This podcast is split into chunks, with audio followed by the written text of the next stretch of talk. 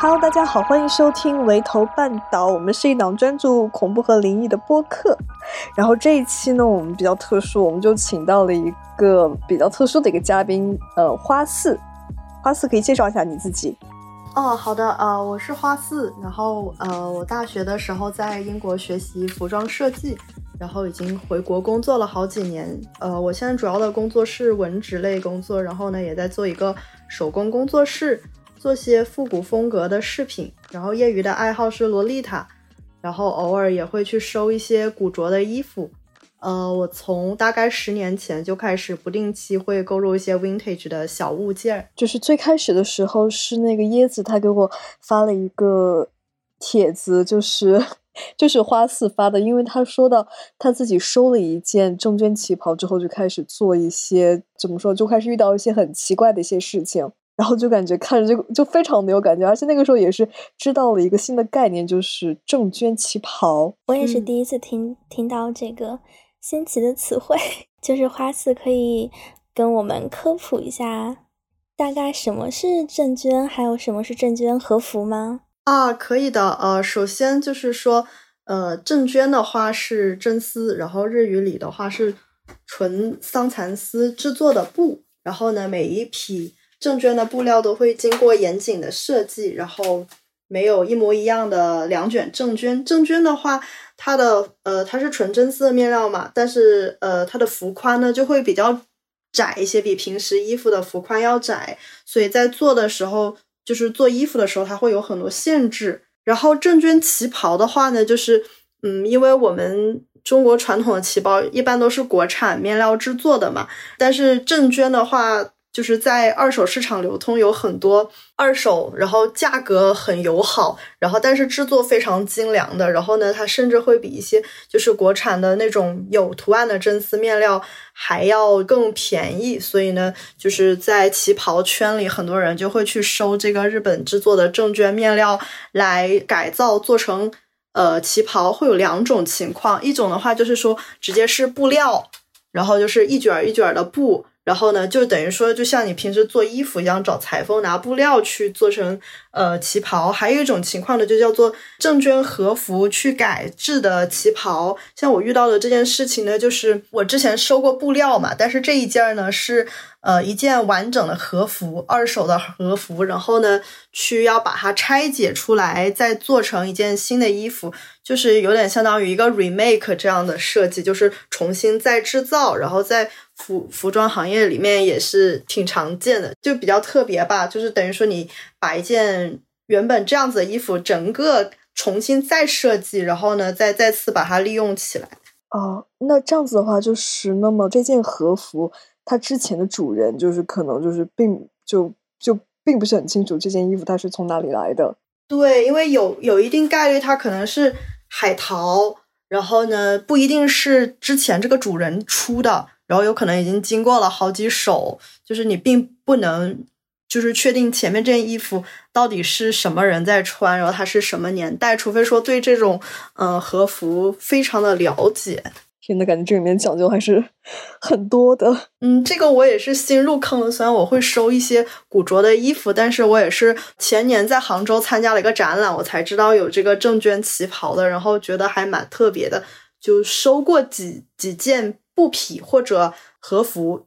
但是之前我收的做出来也并没有任何问题，所以等于说这并不是我第一次收收衣服来改造，然后这应该是我第二件和服改的了。那么那一件，就是你收完之后鬼压床的那一件，是你的第几件呢？呃，是我的第二件吧。其实我之前就是说去拍拍照的时候，我也有穿过呃那种摄影棚提供的从日本淘回来的和服，那那种也没有什么问题。然后我自己收的话，这个是第二件，因为我先前也订了几件正绢旗袍，但是一般是收布料比较多。这个我是觉得。它性价比比较高，而且图案是很漂亮、很少女的。嗯嗯嗯，就是一般人理解，如果说这个衣服很诡异、很怪，那它可能就是比如说一些你看上去很有年代的设计，你就会觉得这衣服很老。但这个不会，它就是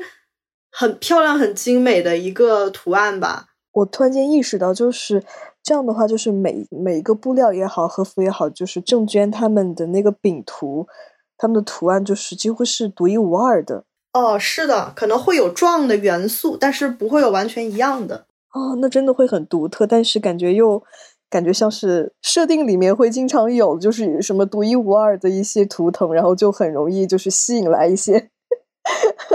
很有戏剧性的东西，奇奇怪怪的东西，又神秘又美丽的感觉。是的，这一件跟其他不一样的情况是，它的味道很浓重，就是那种放了很久的旧衣服，然后混樟脑丸的味道。因为我有很多古着嘛，这个这个衣服我不太知道年代，然后我以前收的最早的有一九二零年代的，然后我觉得只是说有一点霉味儿，但是也没有很浓郁。然后还有比如说，嗯，七十年代的，七十年代的，也就是那种放久发霉的味道，但没有这一件，就是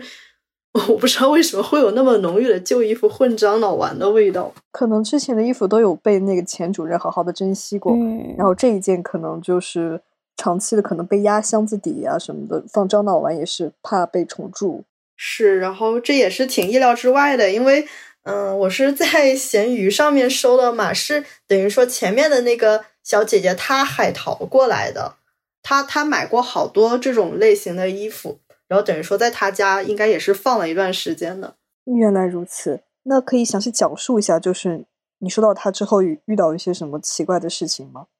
嗯，可以的。大概事情呢是发生在十月初，呃，我当时发那篇小红书的话是这个事情好像过去一两天的时候发的，就是十一长假的时候发生这件事情，然后过完十一长假以后我写的，当时的就是说很害怕嘛。一般来说梦见什么东西会有印象，但是不会说记得非常的确切。可是那个太恐怖了，所以当时我没睡着，我直接连夜我就发信息发给我朋友。我的经历是在我把他的聊天记录，然后重新文字整理了的时候，就是发布出来的，所以算是比较详细的了。因为等于说发生完这件事情，根本就睡不着了，睡不着了就开始写东西，就是基本上是记忆比较清晰的了。呃，我前段时间的睡眠质量不是很好，然后就是经常会去做梦，然后但是基本上不太记得内容，情绪也不太稳定。呃，然后十一长假的时候，我朋友来我家这边跟我住了几天，就没有怎么做噩梦了。然后呢，在我送他回他自己居住的城市工，呃，就是送他去高铁站以后呢的那天晚上，然后呢发生了这个事情。然后那天只有我一个人在家住，然后我妈也是回老家办点事情，然后回去了几天。然后呢，我家是一个四层楼的洋房。然后那天晚上只有我一个人住，嗯，一个人住的时候是比较空旷的。然后我是住在一楼的房卧室里面，做了一个很长很长的梦。然后梦里面的话是，就是说有人要做法事，要驱魔驱散一个东西，但是然后这个东西是外国的东西，不是中国的，就是那种很东方的东西，但是具体是什么我也不知道。然后但是最后没有驱，就是驱魔没有成功，大概是这样的一个梦。那这个梦里面，你是一个第三视角，就是在看他们驱的这样一个感觉吗？对，看他们在驱魔，不是我在驱散一个东西，并不是我在在做这个法事。嗯哼嗯哼，就是我是旁观者，但是最后失败了。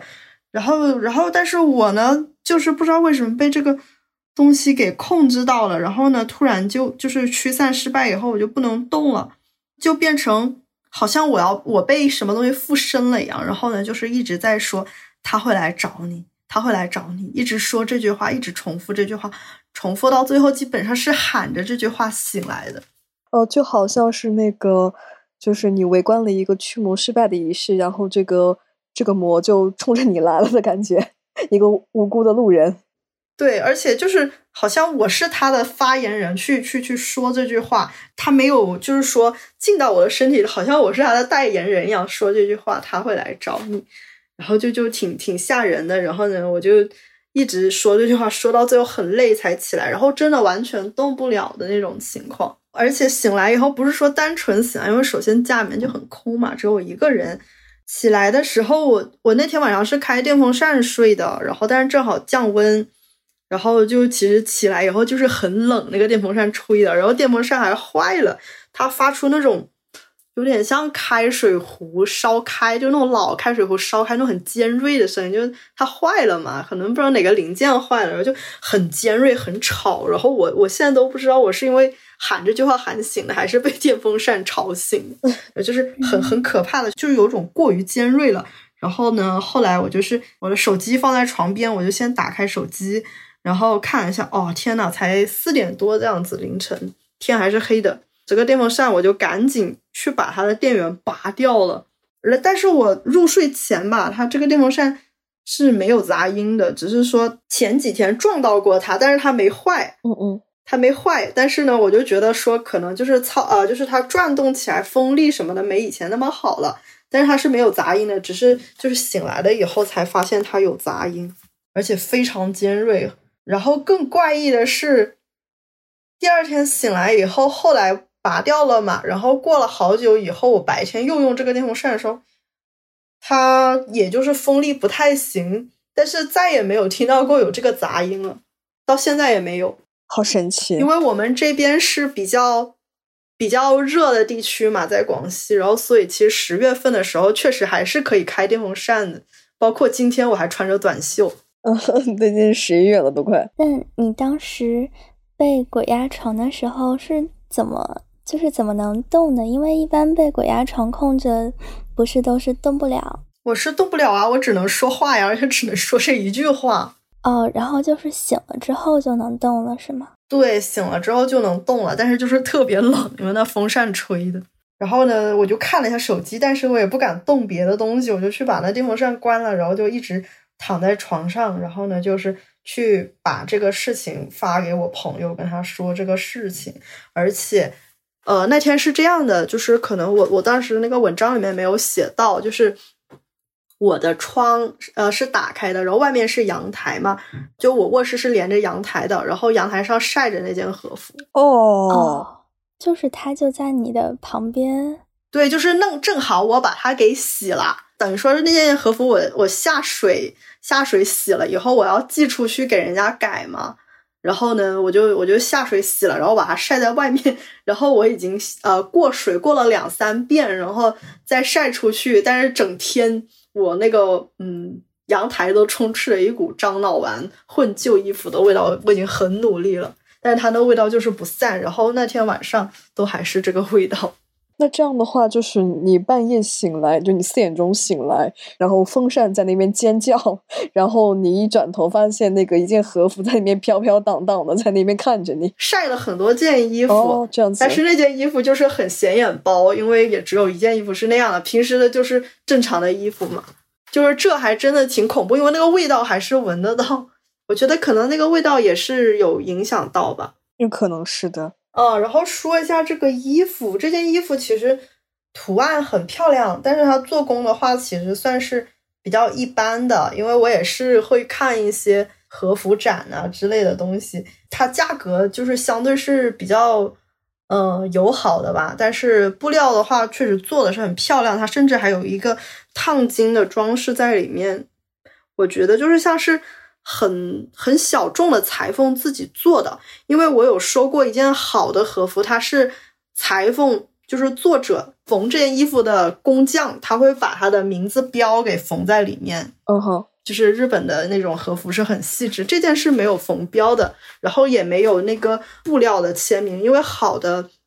证券和服它是有，就是它叫做作家物、名家物，它会有作者的那个签名在。在布料上，然后呢，如果是好的无服店去缝制的话，他会把缝这个衣服的师傅或者这个无服店的这个他们的招牌给缝在衣服里面，就是像一个小领标、小水洗标一样的东西。这件就没有，完全没有。那它就是一个很棒的一块料子，听起来。然后做的和服，而且感觉就是做工一般般的那种，所以它到底是什么出处，其实也不太知道。尤其是就是这个味道放了很久，因为我我家有好多衣服嘛，然后我自己家放了十几年的衣服，就至少十几年衣服才会是这种味道。好几年前吧，就古着还比较流行的时候，就经常在天涯上会有那种，呃，什么想收一件 J.K. 制服，然后会发现这个衣服主人他的死亡证明啊什么的啊。我也听说过有这种事情啊，是的，就是完全不不知道，就这件衣服上一任、上上任或者就是经手他的人，就是到底发生了些什么事情。我之前还看到过一个帖子，就是嗯，有一个人。就是要求一位吹竹笛的博主，然后穿着一个婚服，就是那种古代的，呃，红色的像旗袍一样的婚服，要求他不要掀开盖头去吹那个竹笛。后来那个博主就把他的经历发出来，很多人就说他们也遇到了那样的情况，而且就是不只是那个竹笛博主遇到了，还有一些什么舞蹈博主之类的。他的那个人的要求就是每次就固定点一首叫《喜》的歌，不知道你们有有没有听过？嗯，就唱冥婚的，就是穿上就是一件嫁衣，然后嫁给死人的什么这种感觉。嗯，第三个要求就是要求那个竹笛博主在多个角度去拍摄这个视频，让他拍很多，再多拍一点。当时他好像放了一个聊天记录，感觉那个人就是有一些偏执。说话的语气也特别的执着的感觉，我觉得他这个动作就是像是那种很早之前听说过的转移诅咒，比如说我染上了一些脏东西，我就把我的衣服或者是我身上的一些随身物品给别人，就可以把我的脏东西带走。嗯，好像是有这个说法，就是呃，甚至就是你包个红包，然后在里面放点什么，就是。告诉你就是什么借你五年寿命，然后只要对方捡了，就说不定这个契约就能成。嗯，然后但建议可以把这个钱给扔到公功德箱里面，就建议 他们两个去 battle。我小时候还在马路边捡过，就是特别小的时候不懂事。有人在马路边撒钱，然后我就是捡起来了。但是我的姨姨跟我说：“哎，你快把这个钱扔掉。”他们是过来就是散邪的这种。嗯，之前还听不记得是在哪儿听说过，就是一个货车司机，他在开货车的路上遇到一些比较诡异的事情，他就想把呃自己身上的那些东西扔掉，所以他就把自己的外套脱下来扔在路上了。但是他也没有别的意思，没想到有一个拾荒的一个老奶奶，觉得那个衣服还挺好的，就捡起来穿在身上了。后来那个老奶奶就惨死在高速路的路边了，哦，就觉得很恐怖。在很多民俗里面，就是比如说抓替身也好，或者是什么样，他们就会把人的衣服。当做是这个人的一个象征，就比如说在中国的一些习俗里面，呃，一个很经典的剧目就就是包青天的打龙袍，嗯，就是当皇帝犯的错，你是不可以打皇帝，但是你可以打皇帝的衣服，这个衣服就相当于是一个人，然后打衣服给上天看，那么上天看到你打了衣服，那么也就会认为你是惩罚了这个皇帝，就是说衣服和人真的是有一种。很微妙的一种连接吗？可能是，嗯，因为衣服是贴身的，呃，贴身的东西嘛。嗯嗯嗯。我记得花四还跟我说，他之前好像还做过那种樱桃花的梦境。哦，是的，这个是很多年前，十几年前发生的事情了。但是我的印象非常深刻吧，因为我感觉，嗯嗯嗯，就是很特别吧。就是大概十三四岁的时候，我做过一个梦。然后呢，在一个不像阳间，但是很梦幻的地方，然后一切都笼罩着神秘的色彩，让人感觉就是你能感觉得到，这不是现实生活里的场景，因为真的很漂亮，中式的建筑物，然后有那种亭台楼阁、小桥流水，主要是天空不是正常的颜色，甚至它有点像那种动画片或者那种国画里面一样，就是你都感觉。它不是一个立体的天空，它像一那种 以前的邵氏电影里面那种像个幕布什么的那种感觉，然后但是很漂亮，色彩很高级，然后呢也会有云啊什么的图案，呃，那种泡沫石头那种感觉，塑料花泡沫石头聚在一起的感觉。是的，就不太真实，但是很美。有一个穿着古装的白发白胡子的老爷爷，感觉就是很像月老，但是他就没有打扮的很像神仙嘛，你就感觉就是一个。穿着讲究的慈祥的古人的那种老爷爷的打扮，白胡子的。然后我没问他是谁，然后呢，他手拉着一个跟我年纪差不多的，然后很斯文的少年，然后那个人也是那个少年穿的是现代的衣服，并不是古代的衣服，跟老爷爷穿穿的风格不太一样的。然后我不太记得他长什么样子了。然后呢，老爷爷跟我说，这以后就是你的另一半了。然后呢，我就。嗯，和这个男孩子一起在拱桥上面牵了手，然后走下了桥，然后呢，又到了池塘边散步，就是整个风景就是那种中式园林的风景，然后很美。但是我和他也没有说话，我在现实生活中没有见过这个人，然后他可能也没见过，就是我们是互相不认识的。那你还记得他长什么样子吗？就是不记得了，那不记得了。嗯，但是就是这件事情印象很深刻。因为我没有就是说早恋过嘛，但是就是很震惊，十三四岁的时候梦到了这样的一个人，这样的一个事情。嗯，十三岁感觉也正是怀春看言情小说的那一个年纪。是呀，但是那时候我也没有早恋过，反正我到现在也还没有结婚，也还是单身。然后我也不觉得这个梦有影响到我，就是我我没有纯爱战士到要为了这个人就一定要等到他来或者怎么样。但是也没什么好的缘分吧，而且关键是我真的不记得他长什么样了。然后也许有一天我能遇到这个人，或者他已经离开了这个人世，也不知道。很多人在现实生活中偶尔会有一种感觉，就是哎，这个场景我好像在梦里面梦见过，或者是哎，这个人我好像在梦里面梦到过。就是 一般都是因为就是呃看到这个场景之后，和梦里面的一些场景进行了一个联想，然后属于是。嗯，后天把这个脸给画上去，或者把这个场景给补全了什么的。哦，是的，我也不知道这有什么科学原理，而且就是呃，不管是中国还是国外，都会有这个东西，甚至在法语里面还有个专门的词来形容这个事情。是什么？就是 B 站不是有首歌，有首歌叫《逮虾户》嘛？逮虾户的法语叫 Deja Vu，Deja Vu 有一个意思，就是仿佛这个事情是在梦里见到过的，似曾相识，然后就是梦境重现。就是其实逮虾会有这么一个意思哦，即视感，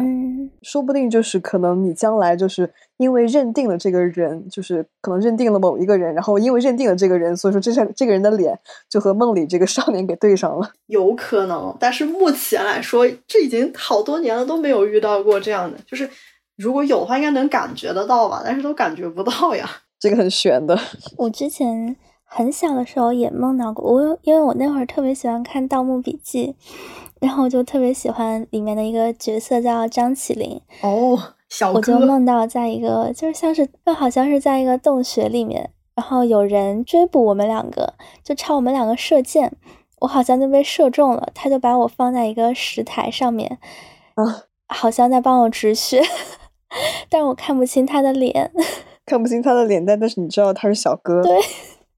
就是他背着他的那个刀，穿着那种连帽衫。我感觉就是说，如果梦境里是不认识人，很难就是记得住他长什么样子。可能你会记得他的穿着或者他做了什么事情，那很难记得他长什么样子。所以说，嗯，这个人就是你现实生活中本来就认识，你做梦是这个人。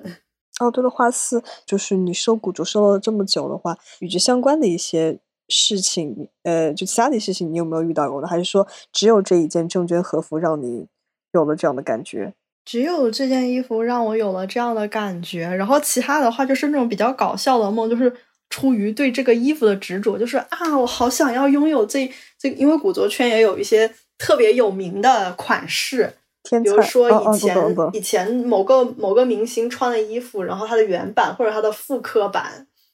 比如说像格雷斯·凯利吧，他不是很有名的好莱坞明星嘛？然后他的同款衣服，就是其实确实是有当时剧组流传下来的衣服，然后同时也有后来的人复刻他的衣服。然后你想要去收明星同款，那个明星同款就很难收。然后或者说之前是有品牌的衣服，到现在为止它停产了，但是有流传下来。就是二手的，然后但是非常非常难收等于说是圈内天菜吧，然后就会梦见啊，我买到了这件衣服这样子的事情，梦中情裙吧，这种就相当于是。那看来收古着这个事情就总体给你带来的还是很正面的。是呀，所以这个事情我还挺意外的，主要是它不是那种看起来很很像旧衣服、老衣服的款式，因为我有这种就是我觉得还是蛮可爱、很少女的那种风格。嗯，就这让我有点想到安娜贝尔，因为不是国外的那个灵异事件，安娜贝尔后来被改编成很有名的电影嘛。就是安娜贝尔的原型并不是一个圣人的呃人偶娃娃，而是一个很可爱的布娃娃。那这件衣服也给我一样的反差的，因为我觉得她很可爱，很少女啊。看上去这件衣服不太可能会有问题，而且主要是我并不是从日本海淘的，这已经说经了一手才到我这儿呢。就是可能他在你的手里之前，就可能真的经历过一些什么吧。对，或者说我跟他的气场产生了这个情况，别人不一定就是给免疫了之类的。哦，那他现在已经是一件旗袍了吗？啊，我我把它寄给裁缝了，但是裁缝还在排工期。然后我把它寄出去之前，用中文跟他说了很多话。然后我就跟他说，我我跟他说，我不会抛弃它了，我把它改好了以后，一定会好好收藏的，我不会把它扔掉的。因为我也不想让别人可能遇到这件事，因为它确实很漂亮。我觉得就是把它丢掉呀，怎么样的话还蛮可惜的。首先先。试着改变，那如果说他回来以后还有问题，那那我真的就只能认了，那就不说啥了。那万一比如说改改，他可能是不是以前经历了一些比较悲催的事情，导致他自己有怨念？就是我倒是特别好奇，那个现在裁缝他现在是不是有没有遇到一些 奇怪的事情？他没有跟我反馈，而且就是我现在还不敢把这个圣人的故事告诉前面的那个卖家。就是那个卖家也是个和呃那个旗袍圈的小姐姐，我还没敢告诉我，怕等一下他说我吓他。就是如果说改完了以后还有事儿，那我肯定要问他的。那如果改完了以后没有事儿，还是别吓人家。确实，就是可能改完形制之后，里面带的一些什么执念也会随之就没有了，说不定呢。希望是这个样子，因为就是这件衣服真的不算我收的特别老的衣服吧，那种二十年代的都没什么事情啊。年份越老的衣服，它真的很不好保存。嗯，比如说那个它就是钉珠的话，它上面的一些小的装饰物它会掉的，有一些小的那种蕾丝啊什么东西。它也会破，那那个二十年代它是网纱钉珠的，所以它上面一些小的那种细钻呢，然后闪片会掉。然后，嗯，我收的那种就是蕾丝连衣裙吧，然后呢，本来它是完好的，然后呢，已经很小心翼翼的下水水洗了，然后但是它还是会破的，或者说它的某个扣子就掉了，你就找不着了。那这样的话，是不是就是需要你去？修复它，就是把什么亮片缝好，把扣子给钉好。有一些是缝得了的，有些是真缝不上去。嗯，因为它本身可能不一定是用线连起来的，可能一开始有一些部分是粘的嘛。因为我自己也做手工，然后呢，有一些部件是不能下水的，但是干洗呢又洗不彻底。虽然我非常喜欢古着，我就是不不愿意说去开这方面的店，也不是说没资金开店，只是觉得。你真的要每件很细心呵护打理他们的话，其实很麻烦，而且我也虽然以前没遇到，我也担心会遇到这种事情。嗯嗯嗯嗯嗯，太多老物件聚在一起，可能他们就是呃，像像这种只是衣服嘛，比如说人家贴身的东西，像娃娃是很容易出事的。哦，这个有听说。然后我我是不敢收娃娃，有些人会会喜欢收那种古董娃娃呀、浓汤娃娃之类的。太具备人形了，然后就是有很多问题，比如说我们家有一个九十年代的一个日本的朋友送给我爸妈的世松人形，在那个年代世松人形九十年代就已经接近上万人民币了吧，就对于当时来说是一个很奢侈的东西，但是我们就有一个这样的娃娃嘛，然后以前我们是放在电视柜上面的，因为这个东西很珍贵，它甚至有个立牌，就是制作它的一个立牌。就是现在也有世松人形卖，而且我觉得，就他他确实是那种做的已经很精细，就是整个是穿着很华丽的好几层和服的那种，然后平刘海的娃娃，然后他那个眉毛啊什么各方面细节描的都是一笔一笔画上去，很漂亮的。但有些人就很害怕这个娃娃，然后来我们家以后就说这个太恐怖了，不要摆在这里。现在我们搬了很多次家，但是我们不会把它扔掉了，我们就是还是会把它。就是放好，但是也不敢拿出来了，我怕吓到人。嗯，就是那种脸脸很白，然后有齐刘海儿、黑长直头发，穿着和服的那种玩偶是吗？嗯，是的，因为那个时候家里那时候正好是中日友好期嘛，家里面有个日本人做过生意，然后呢，他们就送了我们这个娃娃，还蛮有纪念价值。这个娃娃的年龄比我还大，好像九十年代初期的吧。就是我，我有朋友，他以前是玩那个 BJD 嘛，然后他就会收一些娃，或或者是卖一些娃，嗯，然后他就经常被一些奇怪的人的奇怪的人骚扰。不能说骚扰，就是不是这个圈子的人就来问他，就问一些很多很多奇怪的问题。我我能理解，就有些人觉得这个很恐怖，因为我自己是给 BJD 圈的太太的工作室做过东西的，我去过他们工作上面，工作室就很多娃娃，感觉如何？看到那些娃娃就是没有眼睛，就是可能眼珠子都没有装上去，就这样空洞的看着你。嗯，是要换眼珠的，然后呢，那些妆啊什么东西都要换，还有不同比例大小的嘛。尤其是像他做的风格是很复古、很还原古董品的那种感觉的嘛，因为那种娃娃的衣服也有很多风格，他做的就是那种西洋古董风，然后会用那种纯进口的面料，还要故意做旧，做出那种古董感给娃娃穿。那味儿真的拉满了。他那些娃娃的头，他都不是自己画的，他要排工期寄出去给那些妆娘，然后去画。哇，感觉好繁琐，是真的很繁琐，但是画出来也真的很好看。是的。呃，说起做旧的古董，突然想到，你刚说的那些什么，可能亮，可能一些亮片缝不上去，或者是就是弄不上去啦，那些古着什么的，我在想，这算不算是古着的一种魅力所在呢？就是，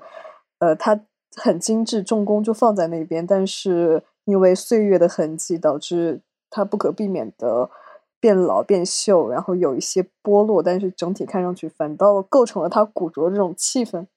因为我不是很懂这个圈子，不知道说对不对？是的，它它是会有一种那种颓靡的那种年代感吧。因为，嗯，就是从化学的角度来说，纯白的东西都会氧化，就你一个鲜艳的色彩，最终都会氧化变黄。然后，你你要做旧的秘诀就在于你要把它，你要把它弄成。不是那种明黄的柠檬黄，是那种暗黄暗黄的感觉，这样就有氧化的效果了。嗯，感觉它活了很多年的样子，有岁月的沉淀。对，但但像它至少它不会去故意，就是说把那个织物去搞烂。然后有一些人想制造古董感，哎，甚至可以说他们就是造假吧，他就还要把东西搞得有点残破、有点烂，然后才会比较像一个真的古董。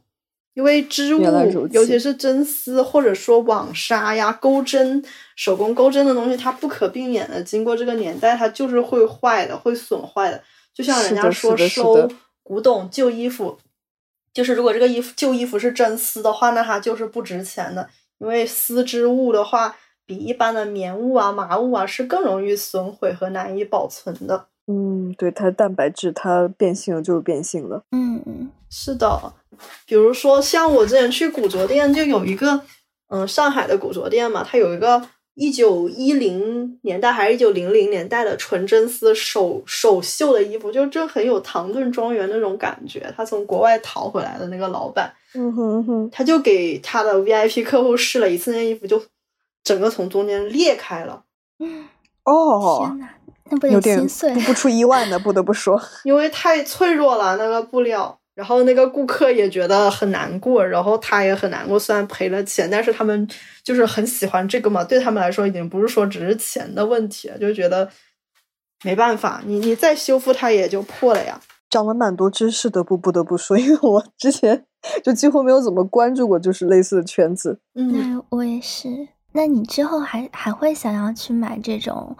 比较年代比较久远的衣服或者布料吗？嗯，还是会买的。虽然我从来没有想说去开这样子的店，但是还是会去研究他们。然后，但是我以后收旗袍的话啊，就做旗袍、定制旗袍的话，我可能就不会再去改和服了。我会买布匹，因为也有二手的布料嘛，有新的布料，有二手布料，那我直接买布料就好了，我就不改了。然后，而且以后可能收古着的衣服也会要。多注意一些了，就可能收国外的古着，那一未必说不会遇到这种事情，也有可能遇到。毕竟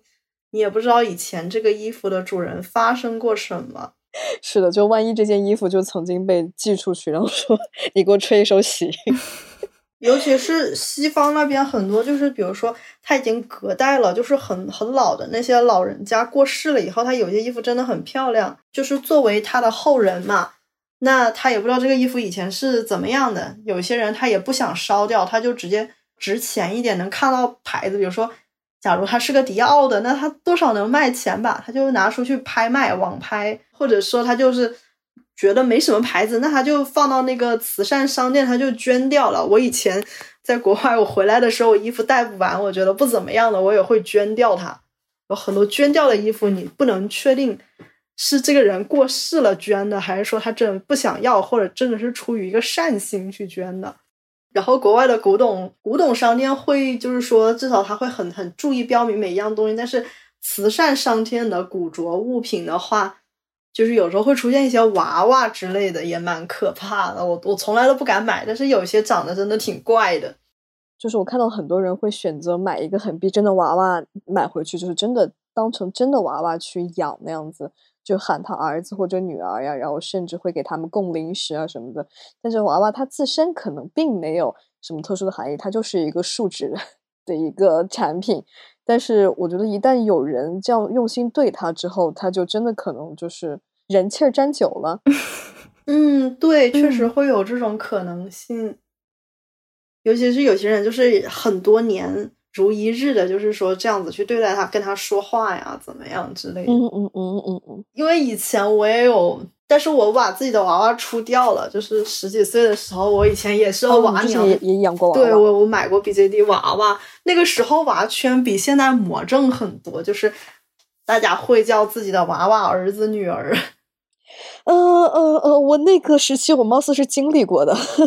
对，而且而且那个时候就是说盗版娃娃没有灵魂，然后你是正版的娃社买的娃娃才会拥有灵魂，而且你要等待它的出生是有仪式感的，开箱的话就相当于是重生，然后有一些很很多要求，然后大家录开箱的时候是很在意的。